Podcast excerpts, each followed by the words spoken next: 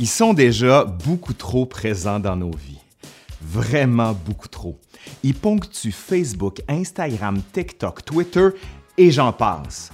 On dirait qu'ils résument, pour ne pas dire réduisent, et condensent un élément de culture populaire en offrant un prêt-à-penser sur tel ou tel autre sujet. Allez, aujourd'hui, à l'Histoire nous le dira, on s'intéresse à quelque chose de fondamental dans la culture populaire, l'ancêtre des mimes.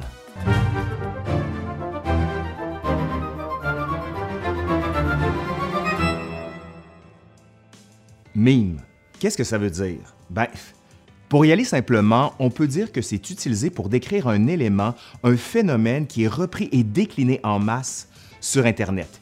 Il se présente sous forme d'images ou de vidéos créées à partir d'éléments qui ont trendé fort sur les réseaux sociaux. Ouais, c'est un néologisme. Trendy. Vous irez voir. OK, mais d'où ça vient tout ça? Ben, en 1976, le biologiste britannique Richard Dawkins publie Le gène égoïste, The Selfish Gene. Dawkins affirme que la théorie darwinienne de l'évolution s'applique d'abord et avant tout non pas au niveau des espèces, mais au sein même de l'ADN façonnant les cellules. En fait, certains traits génétiques obtiennent plus de succès que d'autres parce que nos gènes sont en compétition et Dawkins va plus loin en affirmant que le comportement des êtres vivants est déterminé d'abord par leurs gènes qui suivent leur propre chemin évolutif égoïste. Ben oui, encore une fois l'égoïsme. Mon Dieu qu'on est égoïste dans cette société-là. Mais c'est pas fini. Dawkins pousse encore le bouchon plus loin. Dans son dernier chapitre, il affirme que les idées qui forment la culture peuvent très bien se comprendre comme autant de gènes égoïstes. Et le dit biologiste va même jusqu'à inventer un néologisme. Mime. Ben oui, c'est de là que ça vient. Le mot mime vient d'une association entre gène et mimésis, du grec imitation. Mais Dawkins souligne aussi la parenté de son terme avec le mot français même. Même, c'est mime. Non, attendez, mime, ça veut pas dire même. En tout, cas, ah, je recommence. Mime, c'est même. Et mime, ça veut pas dire même. C'est clair, là? Non? On se dirait vraiment dans un dîner de con, ça pas de bon sens. Pour Maxime Coulombe, un mime est aussi un objet culturel intéressant parce qu'il renvoie à une sous-culture. Il y a des mimes qu'on ne comprend pas nécessairement et c'est voulu. C'est une sorte d'idiome qu'on peut employer pour être capable de communiquer avec des amis pour renvoyer à une blague précise. Et cette capacité-là est aussi une source de valorisation. D'où le grand succès des félins. Tout le monde aime les félins, même ceux qui disent ne pas les aimer. Ah ouais, je vous jure. Pour y aller plus simplement, les idées, les images ou les concepts se comportent comme des parasites. Elles ont besoin d'hôtes, les cerveaux, pour se reproduire. Comme tout organisme vivant, les idées mutent plus ou moins à chaque fois qu'elles se reproduisent avec un effet de contagion et de sélection. Certaines idées se reproduisent plus vite que d'autres, donc certaines idées mutent plus vite que d'autres. Pensez aux chats sur Internet en comparaison aux posts politiques. Certains mimes sont repris ad nauseam alors que d'autres s'éteignent rapidement. Eh oui, c'est la dure loi, ou plutôt l'absurde loi de la cyberjungle. Le livre de Dawkins a connu une seconde vie dans les milieux intellectuellement branchés, les geeks, au début des années 2000. À l'époque, les réseaux sociaux, ces grands disséminateurs de mimes, se développent. Facebook est lancé en 2004, Twitter en 2006, Instagram en 2010. Et il a fallu peu de temps pour que le rapprochement entre les théories de Dawkins et le nouveau phénomène s'opère. Mais on va retrouver ici et là quelques ancêtres de la pratique des mimes. Par exemple, un extrait d'une bande dessinée de 1921 où on retrouve ce qui s'apparente au modèle du mime, What you think you look like versus what you actually look like. Dans celui de 1921, on peut lire d'un côté ce à quoi tu penses ressembler quand on te prend photo et de l'autre côté, ce à quoi tu ressembles vraiment. Ouais, on le voit là, c'est assez évident. Les memes ont été popularisés par des forums de partage comme 4chan, Tumblr, Reddit ou encore 9gag.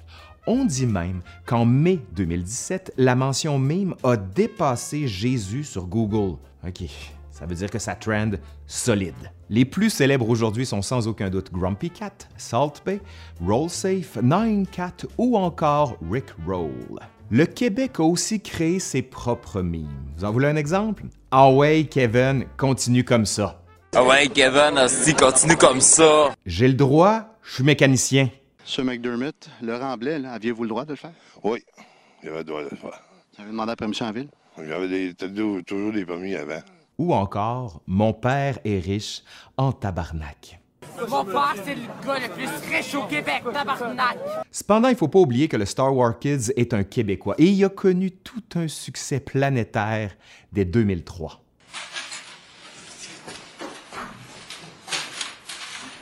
OK, mais le plus vieux mime dans tout ça vient d'où?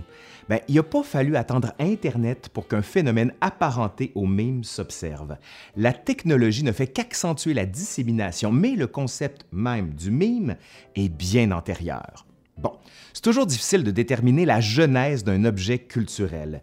Il y a rarement une première fois unique. C'est souvent un ensemble de petits événements se passant parfois en même temps et parfois en différé. Dans les faits, les origines sont souvent multiples et prennent plusieurs formes. Ce qui permet d'établir les antécédents, c'est d'abord la pérennité dans le temps. Le proto-mime, lui, par exemple, il existe bien. Il s'appelle Kilroy Was Here.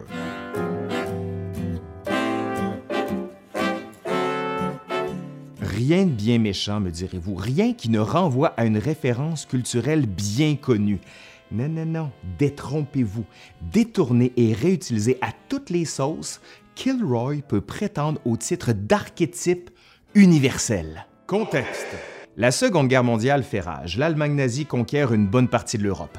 La France conquise est occupée par l'armée allemande. Juin 1944.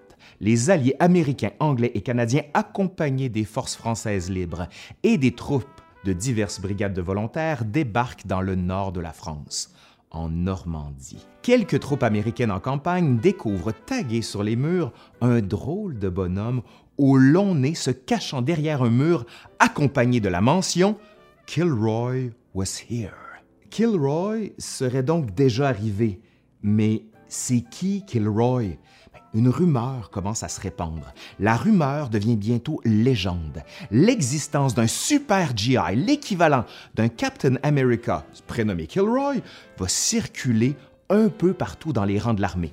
Dans l'édition de mai 1948 du magazine américain Life, on rapporte que des soldats, whatever beachhead they storm, they always found notices chalked up ahead of them that Kilroy was here. En gros, ils trouvaient tout le temps des mentions que Kilroy était là avant eux. Kilroy devient une célébrité et tout le monde sait à quoi fait référence Kilroy. À la conférence de Potsdam en juillet-août 1945, Staline, le leader de l'URSS, aurait même demandé à son assistant Mais qui est ce Kilroy? Personne ne dit si le petit père des peuples voulait ajouter Kilroy sur l'une de ses listes sanglantes. Et pendant tout ce temps-là, les GI vont laisser des traces de leur passage un peu partout en Europe avec ce petit monsieur aux yeux bien ronds et au nez proéminent.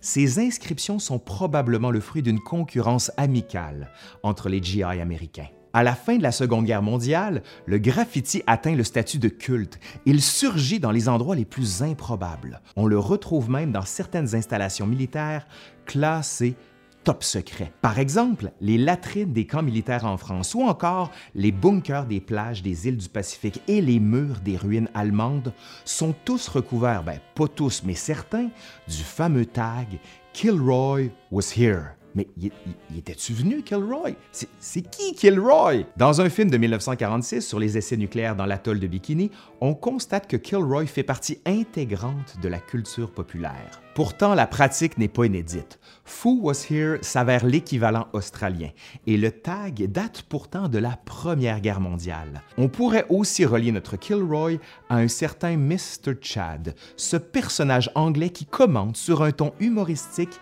les pénuries et le de la guerre en Angleterre. La ressemblance est frappante. Non, le caricaturiste britannique George Chatterton peut prétendre à la paternité de Mr. Chad, qui griffonne à la fin des années 30 un personnage aux traits similaires. L'hypothèse serait donc que des soldats américains particulièrement créatifs ont détourné Mr. Chad. En le renommant Kilroy, le personnage se serait doté d'une signification tout autre.